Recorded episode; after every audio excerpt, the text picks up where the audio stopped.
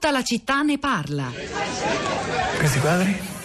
Eh, li fanno i miei pazienti. Stiamo organizzando una mostra. Una mostra? Sì. Chi è? È il mio maestro, Franco Basaglia. Ah, quello che vuole liberare tutti i matti. Sì, c'è questa strana idea che i malati non siano dei detenuti, ma delle persone. Che la malattia mentale non sia una colpa da espiare. Bizzarro, no? Sta noi cerchiamo di farli uscire appena possibile. Troviamo dalle sistemazioni dei piccoli appartamenti. Ma che hanno? Eh, I medici di una volta registravano tutti come schizofrenici, è una cosa che non vuol dire nulla. Beh, vuol dire che sono divisi in due. Eh beh, chi non lo è, scusa? Tu sei tutto poliziotto, io sono tutto medico. eh. La verità è che non ci capiamo niente. Sappiamo solo che hanno la malattia del manicomio, sono malati di queste mura. E come la curate? Eh, apriamo i reparti, no? Meglio gioventù, Marco Tullio Giordana, uscì nel 2003 il film che racconta 37 anni di storia italiana, dall'estate del 66 a quella del 2003, attraverso le vicende di una famiglia romana, in particolare di suoi due fratelli, Matteo, il poliziotto interpretato da Alessio Boni, e Nicola, lo psichiatra, lo, di- allievo di Franco Basaglia, interpretato da Luigi Locascio. I due fratelli aiuteranno negli anni una giovane paziente internata in manicomio, Giorgio, interpretata da Jasmine Trinca, che alla fine migliorerà talmente da riuscire a uscire dalla casa di cura e a vivere eh, davvero la propria vita. E in questa giornata mondiale della salute mentale abbiamo raccolto gli stimoli arrivati al filo diretto di prima pagina da famiglie che affrontano da sole il problema di familiari con grave disagio, figli, nipoti, eh, coniugi.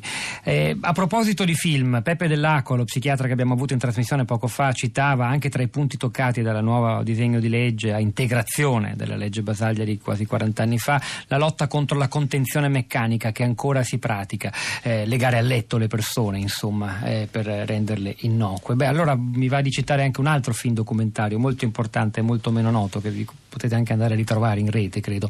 87 ore di Costanza Quatriglio che racconta appunto il lasso di tempo tra il 31 luglio e il 4 agosto 2009, gli ultimi giorni di Francesco Mastro Giovanni nell'ospedale di Vallo della Lucania, un uomo che alla fine fu portato a morire dalla contenzione delle condizioni in cui fu trattato in quell'ospedale. Ci fu un processo, delle condanne, un film che racconta la sua storia con le vere immagini eh, registrate dalle telecamere di sorveglianza del nosocomio.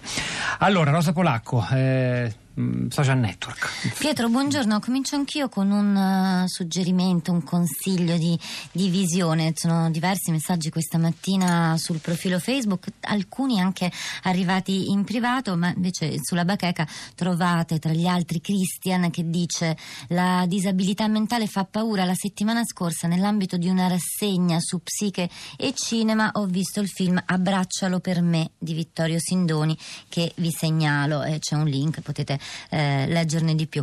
Poi c'è mh, Assunta che scrive: Ancora ricordo il manicomio della mia città. Questo era un luogo misterioso e impenetrabile. I padiglioni erano siti in un bellissimo parco chiuso da un grande cancello. Guardavamo questo cancello con curiosità e paura. Parlo degli anni 70.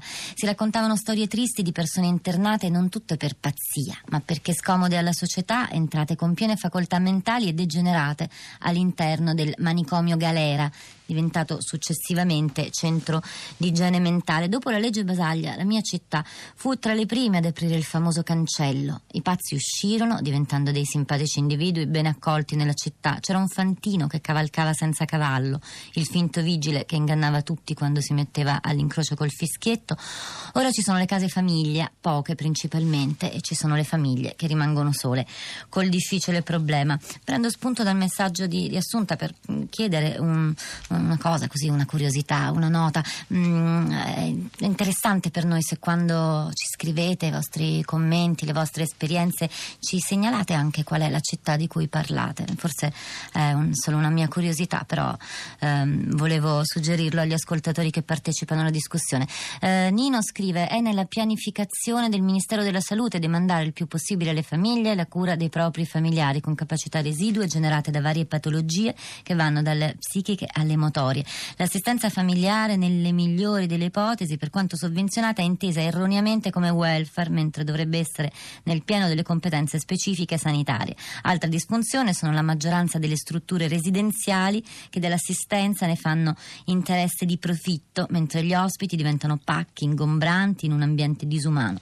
Il diritto del malato, sancito dalla Convenzione ONU, è sempre, in ogni caso, nel rispetto della sua dignità. Il mio compagno ha avuto un ictus tre anni fa, colpito l'emisfero destro, il centro frontale, con problemi sulla volontà e l'aggressività. Disabile, purtroppo sta peggiorando e due anni di psicoterapia e tre di riabilitazione motoria non hanno portato risultati sperati. A Genova i centri che ci sono sono solo a pagamento, cifre da capogiro, 256 euro al giorno. Potete aiutarmi? C'è qualche gruppo di autoaiuto per aiutarci? Questa è Gianna da Genova. È davvero una storia, ad esempio, delle tantissime altre che sono arrivate questa mattina via sms e via whatsapp. Grazie davvero. Daniela da Pordenone, buongiorno. Buongiorno, buongiorno. Allora, le do un minuto e mezzo purtroppo, Eh, c'è anche un'altra signora collegata Sì, da sì, Torino, no. prego. Allora, eh, noi a Pordenone abbiamo avuto una situazione eh, facilitata dal fatto che non avevamo l'ospedale psichiatrico territoriale, quindi dalla legge Basaglia noi abbiamo, eh, Pordenone si è sviluppata con i centri di salute mentale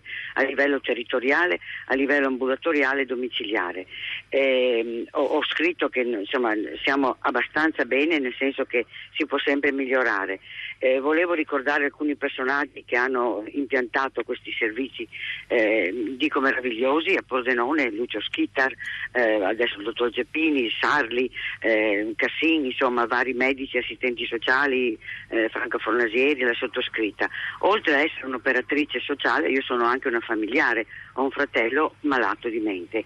Eh, I servizi sono mm, migliorati, abbiamo servizi ambulatoriali territoriali e anche di accoglienza, case, gruppi appartamento, servizi residenziali fissi e anche mobili e eh, soggiorni climatici. Il- Daniela, che- grazie. per- Sì, la- prego. l'associazione, sì. l'associazione dei familiari si è evoluta e segue e lavora a fianco dei E servizi questo è il punto fondamentale, lo ha sottolineato anche Peppe dell'Acqua, insomma, dei segnali positivi ce ne sono. eh, E come?